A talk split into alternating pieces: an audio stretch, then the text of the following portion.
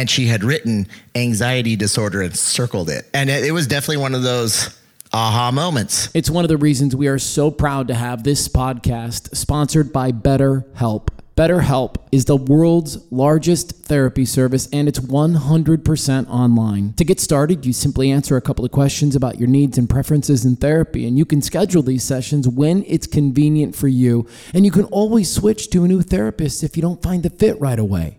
With BetterHelp, you get the same professionalism and quality you would expect from in office therapy, but with a therapist who is custom picked for you more scheduling flexibility, and at a more affordable price. Get 10% off your first month at betterhelp.com slash I needed that.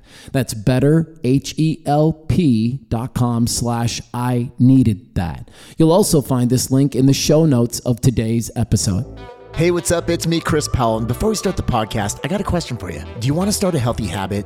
Do you want to feel great for the rest of the day? And do you want to do all of that in less than three minutes?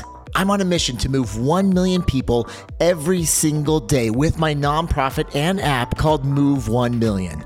It's fast, easy, fun, and you'll feel great for the rest of the day. Oh, and the best part? It's 100% free. You can find us at m1m.org or search M1M on the Google Play Store or on the App Store. And he looks right at me and he says, Matthew, you are a transitional character in your lineage. And that is why I do what I do. Hi there, my name is Matthew Blades, podcast host and motivational speaker, and I love keynoting and putting on workshops to help people understand the value of self care because there are people in this room that feel broken, but you're not. There is nothing wrong with you. Just like there was nothing wrong with me. I just needed to step into my life's purpose more, and that's what I want to encourage you to do. Let's do this together. Head on over to Learn From People Who Lived It com. Now, let's get to today's podcast. I ran up a check, I might do it again. Enemies close, have me thinking they're friends. Ten toes down, I'll be free until the end. Crib outside the city, I don't feel safe in my hands. Took so many years, I'm just waiting for the wins. I'm in debt to no one but the one who took my sins. I do it for real, there's no reason to pretend. If I do it once, I do it again. Add it up, add it up. What's up, everybody? Welcome to I Needed That, the podcast with me, Matthew Blades. What's up, Chris Powell? What's up, Matthew Blades? How are you? You know what, man? It has been a crazy week, and I know a lot of people answer that way. There, you ask people like, "How you doing?" Oh man, it's been a crazy week. and usually, if, if the response is that, it means it's not usually a good crazy. Sometimes it's just been a. I think what it means is stressful. Some things happened to me this week that didn't show up on Instagram fair, fair, enough to say. Yes, that's so funny when when when, when the make the cut when the gram goes quiet. Yeah, you know you're in the middle of the shiz. Right, right. yeah. If I'm throwing up memes, I'm in it, bro. I'm in it. Right. If you know what I mean. If I'm putting up quotes of the day, yes. I'm in it. I'm in it fully. Yes. Welcome to our podcast. We got so many crazy stories. Chris, you just moved into your new house. Where actually this is our first recording in your new home. How does it feel to be a, a, a first time solo homeowner? I know you must have owned a, a, place in the past when you were married, but you know, this is your first place by yourself. Huh? Yeah. It's kind of wild to think about, is not it? It's a milestone. At 44 years old, I finally own a, a home by myself. Look at you, man. Is, you know, it, it's it's nice. It's good, especially after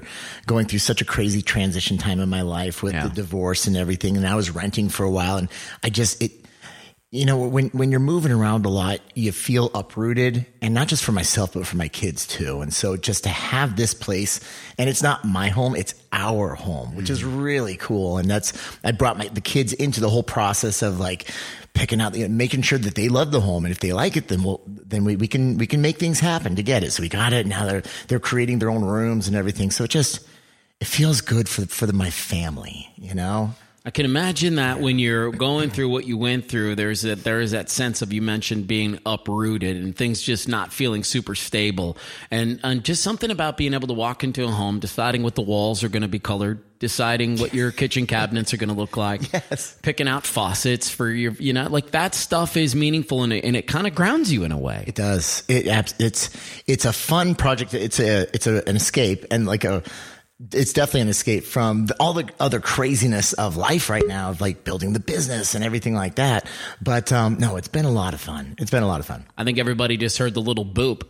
Uh, that means we're getting ready to bring in our guest today, and I'm excited about this. Do you want to jump oh, up man. and, and I, let yep, him in the room? Yep, I'm going to let him in right okay, now. Chris is going to let him in the room, and while we'll uh, while we do that, I am going to make a quick introduction of this gentleman that we're getting ready to talk to. Hey, Doc. How are you? Good. Can you hear us? Okay.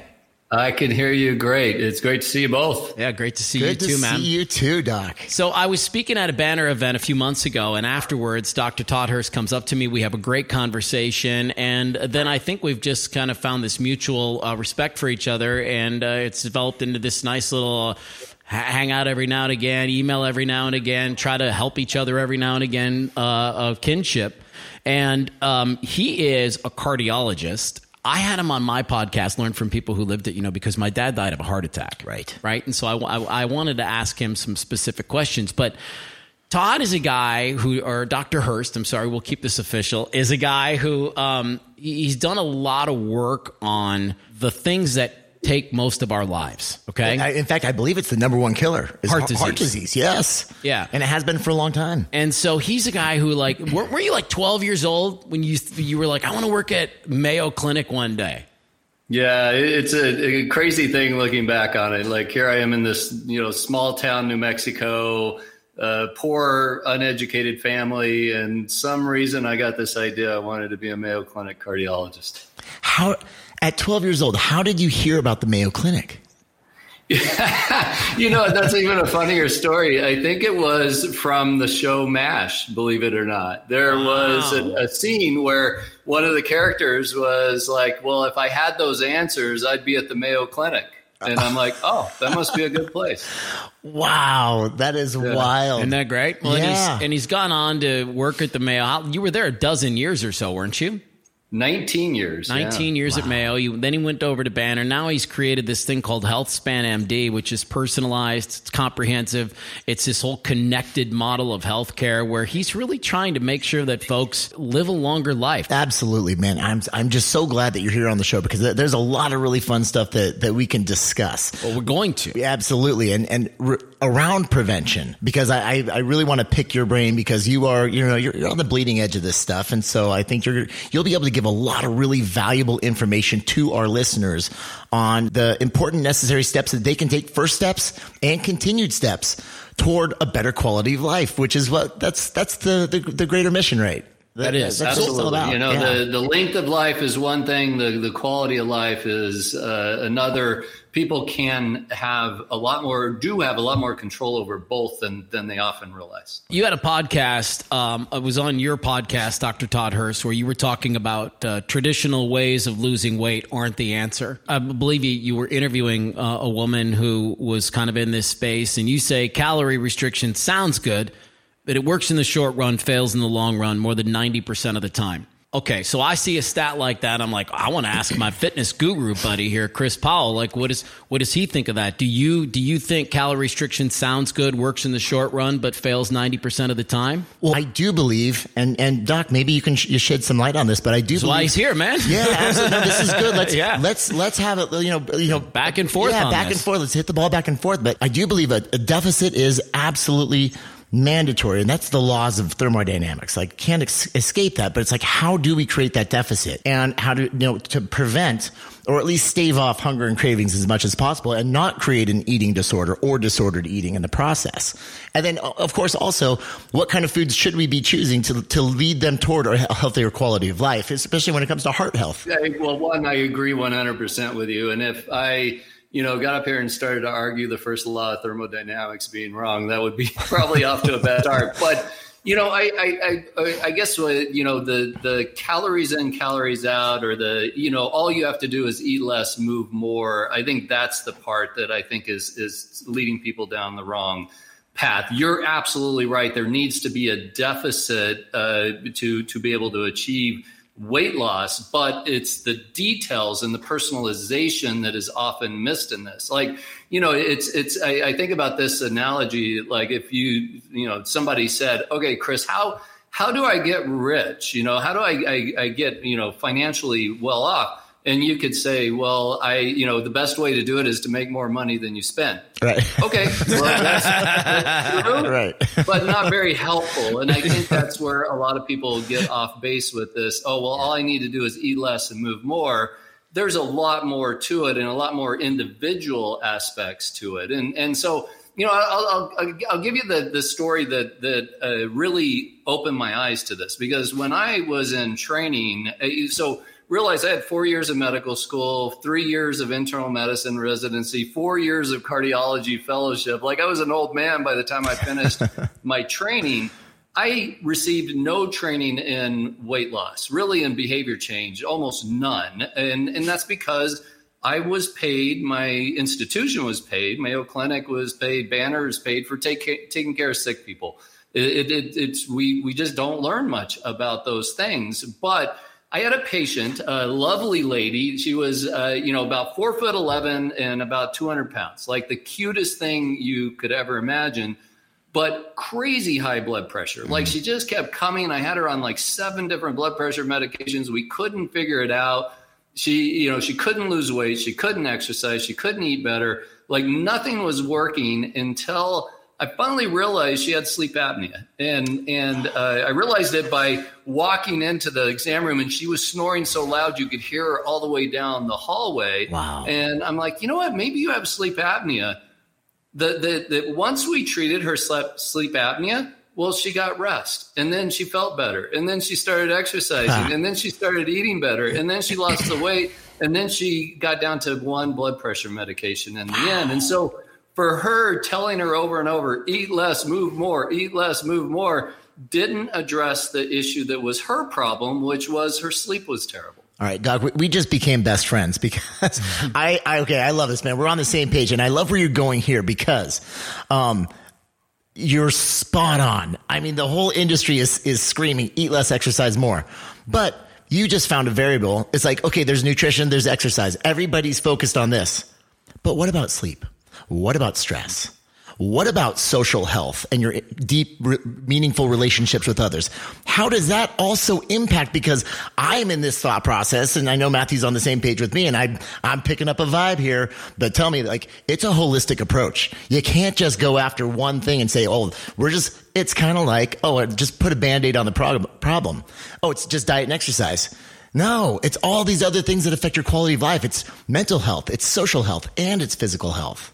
Yeah, absolutely. And you know, it, it, uh, that's the the kind of the, the the epiphany that I finally had is that you know if we're going to change the things that really predict health, and and those are pretty straightforward, like it's high blood pressure, it's cholesterol, it's blood sugar, and it's weight. It, those four things, like those are the things. If you get those four things right you're going to live a long time and have a very low risk of heart disease and stroke and cancer and dementia and fatty liver and afib and all those things that are epidemic right now. How do you change those four things though? Like medications are, are part of this like if, for some people but where you start is nutrition physical activity sleep stress toxins. You know uh, a lot of people are held back by the toxins whether it's excess alcohol, whether it's tobacco, whether it's the toxins of social media and the news media and Netflix and, and those things, or and, and then that connection, that social connection, that connection to purpose. You know, those are the those are the tools that we use to move the things that make the difference in our health and, and our longevity. I was just going to have you reiterate what those four things again. The four things that we really need to watch out for you, so, so these are the so okay. I, will take a step back. So, so the biggest problem in healthcare, uh, I, I don't even think it's arguably like I, I don't know what else it would be is metabolic disease. Doctors call it cardiometabolic disease.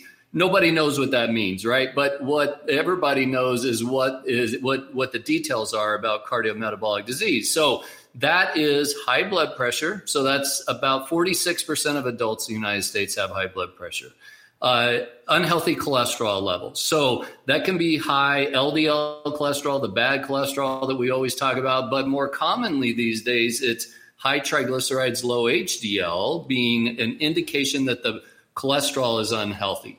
Number three is blood sugar. Now, I, I think even bigger uh, factor in this is insulin resistance because there's a lot of people out there that have. That yep. normal blood sugars, but they are generating so much insulin to be able to keep those blood sugars normal that they can't lose weight. Like, it, you know, they could they could see Chris and Chris could live with them for 18 hours a day. But if they're and and, and you know get them eating right and exercising, and that's going to help. Like that's amazingly beneficial. But if their insulin levels are sky high all the time, like if they're they're injecting insulin, they're they're not going to lose weight. Like that's just not the, the you know that's just the way the physiology is. And then the the last one uh, is weight, you know, body weight. But you know, even body weight is really uh, it, it, there's a there's details to that. There's a personalization. Like you know, I look at Chris, like I man, I would kill to have the muscles that Chris has. You know, uh, but my guess is is his body mass index is in it would be deemed overweight in a you know in a research study but he's not Correct. overweight. He has nothing. There's nothing about him that is overweight, and so it's not just you know your weight. It's also what the fat, the body fat percentage, the composition, and then even more detailed where is the fat? Like, is it visceral fat? Is it abdominal fat? That's the stuff that is really indicating high risk. When you guys are talking about insulin resistance, can you dumb that down a little bit for me and maybe a few other folks who felt like that kind of went above our head? Uh, who's impacted by insulin resistance? Um, Am I, is it stupid of me to be like, is that di- a diabetic problem? Like, I just don't know enough about it. And when I hear insulin, I go there. And so I'm wondering if you guys can. I completely agree. I mean, I think this is one of the limitations or the challenges of the, you know, helping people get healthier is that we have so many terms for things that are difficult and challenging to understand. You know, it, can be insulin resistance, pre-diabetes, metabolic syndrome, syndrome X, like we have all of these things, and, in, even among doctors, they they're all these terms get thrown around fairly loosely. But insulin resistance is really uh, at baseline the biggest driver for high blood pressure, for unhealthy weight, and for unhealthy cholesterol. And uh, it depends on how you define insulin resistance, but it, one of the more recent studies uh, looked at a big population of, of people in the United States. They've been, you know, doing these studies for 30 years now, looking at uh, populations. It's called NHANES, and they looked at those five uh, criteria that we use for metabolic syndrome, insulin resistance, and that is, uh, you know, normal body weight, normal blood pressure, normal blood sugar, normal cholesterol levels, uh, and um, and uh, weight and weight. Oh, abdominal waist, yeah, yeah. Abdo- abdominal uh, circumference, obesity right. in the abdomen. How? What percentage of the United States didn't have at least one of those uh, factors for uh, unhealthy metabolism? And it was 6.5%. Holy so smokes. 93.5% of us as adults have at least one sign of an unhealthy metabolism, and almost all of them are going to have insulin resistance. It's and, and you know it's not better in the younger populations. Like what's even more frightening, I have I have three you know younger or uh, younger adult children. The, the numbers are 78% of adolescents have, uh, you know, a sign of unhealthy metabolism as well. So wow. insulin resistance. Wow. let's, let's see if we can make this really simple. So Insulin resistance is a normal body mechanism to protect our cells from having too much energy. So, the, the, the simplest way to look at this is that when we're overfed, when we have too much uh, calories coming in, or we have calories that are particularly spiking insulin levels, like highly processed foods, high sugar added, refined grains, those kind of things. Our, our body responds to those the, those energy intake by putting out insulin. But once our cells, particularly our muscle cells, because they're the primary sink for taking in our energy, uh, once those cells are full of energy, they got to shut things down. They got to say, okay, I don't need any more energy in here because if I do, I'm going to get toxic. And so they stop responding to the insulin. They, they just, the insulin comes and says, take more glucose in, into your cell. But the cell says, okay, I'm done. I can't, I can't take anymore. What does the body respond with? Well, the sugar goes up, more insulin comes, and as that insulin level rises, that is uh, insulin resistance, and then that's going to lead to fat accumulation. Uh, it's going to lead to higher blood pressure. It's going to lead to unhealthy cholesterol. all of those things that we know are the primary drivers for heart disease, for cancer, for dementia, for stroke, things that we are most concerned about uh, if we're if we're wanting to live a long, healthy life. So, am I to hear you guys correct that maybe one of the first stops for anybody that's trying to lose weight and get healthy needs to be to look at their insulin levels and needs to figure out kind of where their metabolism lies like that should almost be stop number one for folks in my experience that has been a incredibly effective approach is to is to number one i mean if i'm if i'm ever dealing with anyone who is type 2 diabetic pre-diabetic etc i will always send them to their physician first so that they can actually get a, a quick and, and you know, it, um, I'm trying to choose my words wisely here, but like um, to be able to solve the problem in the short term, which would be metformin or some sort of medical solution while we can work on a longer term solution. So this is where I, where I, I think there's a wonderful relationship between allopathic medicine and then of course like there's a long term preventative approach because it's like hey man if your blood sugar levels are, are, crazy high right now before you do a ton of damage and start you know like damaging your capillaries losing your eyesight etc get on some medication so that you can actually get some of that sugar into the cells because right now it doesn't want they, they don't want to unlock and let it in because of everything that's going on. But then let's let's start working on some other um, solutions here like movement because movement is going to clear a lot of the sugar out of the cells so that the cells can open up and actually draw the draw the sugar in, which would then clear the insulin out of out of the bloodstream. So, doc, again, correct me if I'm wrong here, but um, that's that's it's like that's why I love to work with the doctors so they can they can actually prescribe the medication necessary while I'm working on a longer term solution, which would then be movement. Then it, it could also be perhaps for those individuals a lower carbohydrate diet, even in the short term, or whatever works best for them, so that we can get that under control. And then once we actually have insulin sensitivity, well well, now we're off to the races again, and we can start really start working on some other solutions. Sounds like you agree with that, Todd. Absolutely. Like, you know, I, I, will just first put this part in. Exercise is the most powerful tool we have for improving metabolic health, for treating insulin resistance, uh, and for living a long, healthy life. Like, if your muscles are happy, then you are going to be healthy. Like, I, I think that I, we, we always we prioritize our brain, of course. We prioritize our heart. We want our liver to be healthy, but really your muscles like improve, getting them to optimize you know optimal health that's going to make you optimally uh, healthy as well but I, will say i'll tell you that the thing about insulin resistance I, I, think is is yes medications can be the jump start for people like they can get them off of zero get them some quicker results help start treating the problem. Uh, and, and, I think that's where their role is. But I, I, I, think unfortunately a lot of times medicines get used as a as as the destination. You know, like okay, here take this medicine and you're on it for the rest of your life uh, because you're not going to do the things that you need to do to get off of it. I, I think that's that's deceptive. I, I, think that we're not giving people credit for their ability to change or getting them to people like Chris who can help them craft a program for them that gets them moving, eating better, you know, doing all the things that they need to do. And you know, for me, the insulin resistance uh, concept for has been the most helpful in explaining to people what they need to do to get their health goals. Um, I, I, can't tell you how often before I had this, you know, revelation that I would see patients and they'd be like, I, I you know, I eat well. I, I, I spend hours on the treadmill every day, and I just can't lose weight, I, and I don't know why. And I was perplexed as well. I'd say, yeah, m- me too. I, I don't know what the issue is. Like I, I hear this all day long from my patients. It, it, it if it makes you feel any better, everybody's got it, but I don't know what to tell you.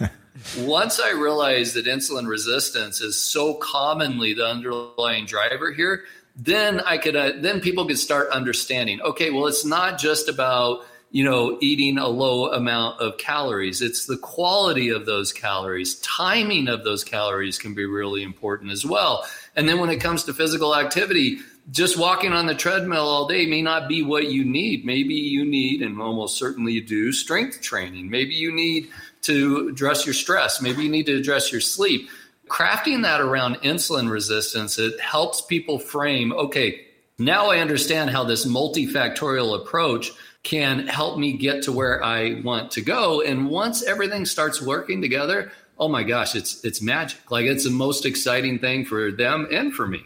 We both talk about it all the time. When folks are able to figure out why something has been happening, oftentimes they're so empowered to just keep that thing moving. That's you know that's the one thing is I, I, I truly believe education is one of those things that can really help drive behavior modification because people as as much as a lot of us just want to tell them what to do, and sometimes people just want to be told what to do. I think the majority of people, if they understand how and why, it will truly alter their behavior. If they understand what's happening on the inside, I do need to bring this up. And again, Doc, correct me if I'm wrong, but I I'm a bit of a geek when it comes to pulling research articles. I live on PubMed, uh, Google Scholar, and everything, and so I was looking up um, training for insulin resistance and and for um, for diabetics. And they've actually found, so if you if you focus on resistance training what happens what happens when you start a muscle contraction and after you know 8 10 12 reps if it's a de- decent intensity you start to build up there's a sensation in the muscle right? It starts to burn a little bit. What does that burn? Well it's going to be it's glycogen being split and then there's metabolic waste products which would be like lactic acid right? So you start to feel the pH of the muscle drop lactic acid starts to build up but the beauty of it was what I just said before. You start to burn through the glycogen, which is stored glucose, which is sugar in the muscle. And when you create when you burn through that sugar in the muscle, your muscles, all of our muscles are just tanks for sugar, right? So our muscles can, can hold 500 or so grams of sugar. Your liver might hold 80 to 100 grams of sugar, right? So that, those are our sugar stores. And the doc said earlier today, he said, well, it's already full of sugar. And so that's why you build up insulin resistance because you keep eating more sugar. The, the cells are full. The room, the, everyone's in the, in the room. They're having a party. You get, and all these people are in the hallway trying to get in and they can't get in because the rooms are all full. They, they, they all got keys and the key is insulin. They can't get in the room. You got to clear people out of the room. How do you do it? You got to build up a burn in the muscle. That's how you clear the glycogen. And you get people out of the room so that the doors can open. You can get everyone out of the hallway. You can get all that sugar into the muscle. Yeah. So it's like resistance training is necessary. And they've actually found a positive correlation between people that diabetics or pre-diabetics that do resistance training, their insulin sensitivity, their resistance goes down, sensitivity goes up because they're creating a vacuum inside that muscle so that it can, fu- it can actually function properly. This is the beauty of this is where exercise helps truly improve your insulin. It, it'll improve insulin sensitivity. Interesting. Yeah. Do you, how do you feel about that, Dr. Hurst? Absolutely. You, yeah, you I'd say the thing that is missing most in uh, people that I see that are concerned about their heart health, their their weight, their blood pressure, uh, the thing that is going to be most impactful that they're not doing or not considering is strength training. I, almost inevitably, like I'm all, I'm surprised actually when I see somebody. Uh, and, and, and you know everybody's different. Like some people are eating pretty well, some people are you know sleeping well. Some people got their stress down. Some people they're not they're not drinking too much although that seems more and more rare these days. But uh, the the thing that is almost universal is they're not strength training, and I, it's one of the most important factors uh, that I emphasize to them is how to you know the, the the benefits of that. I mean, it's not just in treating insulin resistance as well, like as an anti-aging uh, intervention, I can't think of anything that's more effective than that. Like, what is old aging? Like, what does old mean? Well, it's not just a number; it's a you're getting frail, right? Not able to be functional, not able to do the things that you were doing when you were younger. And a lot of those reasons, you're getting stiffer and you're getting you're losing muscle mass, you're losing strength, and so battling that, like I, I will tell you, as, as at 56 years of age uh, I'd say one of my highest priorities in my health is maintaining. Uh, and even if I could build a little muscle mass, like that's the thing that I think about all the time. You brought up those, those other three major points. Can we talk about high blood pressure, hypertension, and what are a few things that, that our listeners can do about it right now to start to improve their hypertension or their high blood pressure if they do have it? So high blood pressure I, is a critically important issue. Like I, I said earlier, 46% of adults have that. More than half do not have their blood pressure controlled. So more than half of the people that have high blood pressure don't have it controlled. And we, we kind of minimize it, right? Because everybody has it. No, blood, you know, my doctor didn't really make that big of a deal about it. But uh, hypertension kills 1,100 people a day, preventable wow. deaths a day from high blood pressure. It's the second leading cause of heart disease, the leading cause of stroke. Like it, this is a devastating health problem that we know exactly how to treat. Like we don't need to invest another dime in research to know how to effectively treat blood pressure, but we're not doing that. So I would say, you know, the, the important things that I emphasize to my patients who come in with newly diagnosed type high blood pressure, or I've just seen them and blood pressure is their issue. Uh, number one, up to about 75% of blood pressure control is lifestyle related, meaning that if they are more active, if they eat better, if they lose weight, uh, then they are going to improve their blood pressure. And for many of them, they can get an opportunity to certainly lower their blood pressure medication, but maybe even get off of it. So, you know, wow. about 25% of people have a genetic predisposition to high blood pressure.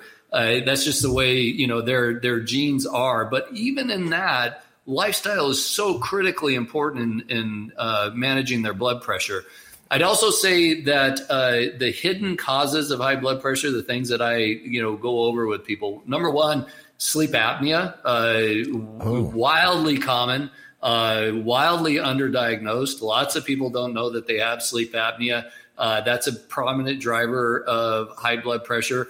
Um, and then also uh, alcohol. You know, uh, most some people don't understand that even moderate levels of alcohol on a regular basis can be a driver for high blood pressure for people. Uh, but then medications. We have really effective medications with very low side effects, uh, and uh, they're inexpensive. They're generic. They they they don't cost very much.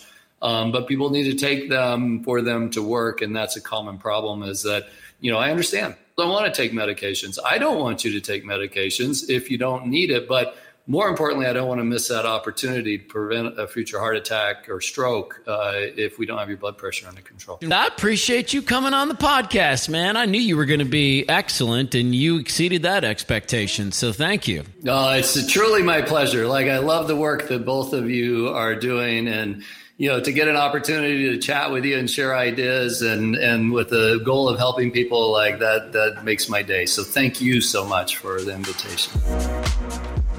All right. Dude. So the doc knows some things. He's a he's a great guy. You like him? Yeah. So so early on, like as as we were just kind of going through his um his platform and everything, and you you had mentioned you're like, you know, he says it's not just about creating calorie deficit, and I was like, Argh. and then the moment we started talking, I was like, okay, okay, we're all on the same page here. and dude, no, I love it, I love it. He is he is evidence based, purely evidence based, but he's also humble enough to know that we don't know everything, even in that medical world. But but we're constantly striving to get there, and he's just listening to him um, you, you, can tell he's on the bleeding edge of this stuff, and so and and he's passionate about it. So he's going to constantly keep bringing the latest and greatest into his own practice, which is really awesome. Like we need more people in the world like that. I can't wait for him to be one of the most successful cardiologist in the country. Yeah. I mean, really, he's yeah, he's, he's put in the work, he's put in the time, he deserves it. He's so smart. I love his approach to everything. It's like you. It's like it's how people feel about Chris yeah, Powell, man. That's about you, buddy. Yeah, you know. Well, you know what's really cool though. Going back to the doctor, um, it's also that's a cool story about the fact that he was 12 and he decided he wanted to be a Mayo right. Clinic doctor. Uh, there's, I'm sure there's a lot more story behind that that I'd love to dig into. That I think is very applicable for everyone listening when it comes to goal setting I say manifestation. Now, manifestation isn't as simple as sitting back and going, oh, I'm just going to visualize this. And it's right. gonna, no, he visualized it and then he laid out a plan and then he took the action steps necessary to get him where he is now. And look at him. He's incredibly successful and he should be. I applaud doctors on so many levels because I am not wired to go to eight, ten years of school no before wow. I've got the thing that I want. Like oh. you really have to love the process yes. to be a doctor, and yeah. that's that's what they do. Yeah. All right, let's switch gears. Let's have a little fun. You and I usually try to stump each other with music. It's one of our favorite things. I've definitely brought my clip today. I'm I'm assuming you're going to pull up some sh- song from Chicago from 1988. You or, better believe uh, it. oh, I got, I got, to change my, my song now. It was Chicago from 1988. No, it wasn't. Um, here's my mine for you. You're going to get a quick clip, and I'm going to ask you to name this tune. You ready? All right, ready. Here let's we go. go.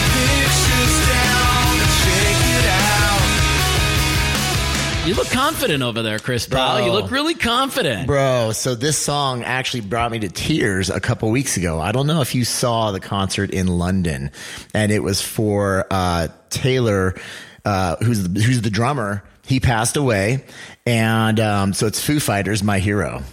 And did you I saw this. Oh my god! And his son plays the drums. Oh, they brought his son up there, 16 year old kid.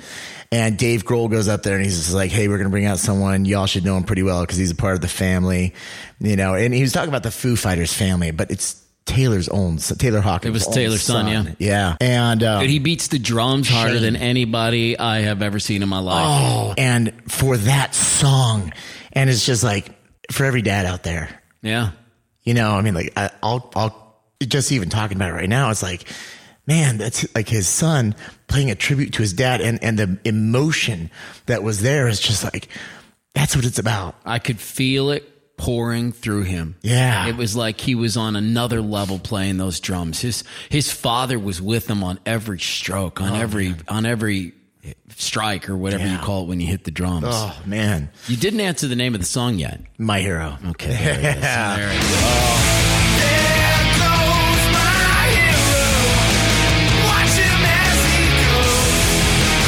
Yeah, that's a great song. Uh, for me, what I love about that song is uh, I go to Arizona Coyotes games and they always pay tribute to some military member, yeah. and that's the song they play in the background. It always, it always kind of gets me choked a little bit. Who's your hero? Yeah, Who's your hero?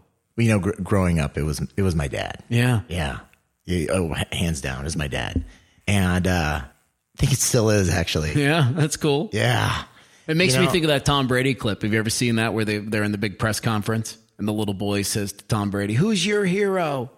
And he says, he says, you know, buddy, I think it's my dad. And then he gets really choked up and he can't talk and he just goes, Yeah, my dad. yeah, And he just like he can't even summarize it. yeah, But his dad's is here. I can see Yeah. you're being overcome right now too with that same emotion. yep, Yeah. yeah. What is it about him? You know, my dad was he he was always and and and my and my mom. They were my hands down my biggest supporters. They would always tell me this, and I don't know if it was just a, a like a not manipulation, but a ploy. But but they always told me when I was young, they're like, "You're special. Mm-hmm. You can do anything that you set your mind to." man, I, I can't wait to see where you are in 10 years and in 20 years. You're going to do great things. And they, they would tell me that when I was young. And I believed them. And because they instilled that in me, I literally would go full sail into every opportunity because I was special and I could do great things. And so they took away any fear of failure. and I would just go literally full send into everything. And I would, I would try. And then I would, if I fell, I would, that, that programming continued to play, but, but I'm special. So it's going to happen. And it, it got me up every time. And so because they instilled that in me, I would just try and try and try and try and try and try until something happened, which has actually turned out to be kind of the story of my life. Like what some, a lot of, a lot of people have seen my successes, whether it might have been on television or writing books or You know, creating apps magazines, and all everything. the things. Yeah, sure. I've had about three or four good sized successes in my life to about 400 failures. Mm-hmm. This year, I think I, we, we were talking about this. I mean, if you knew the no's that I got, the no's, which was like I, when I would pitch something, I would try something and it it would fail. Literally, I, I counted the, the, the big business attempts that I've made in my life and it's like 30 something. People only see the success, but I've just fallen over and over and over and over and over again. But, and going back to my parents instilled that in me, and I mm-hmm. can't thank them enough for that. And going back to my dad, man, my dad, he was just always there. And, but w- when he would tell me that, man, he would hold me by my shoulders and look me in my Yeah, eyes. buddy.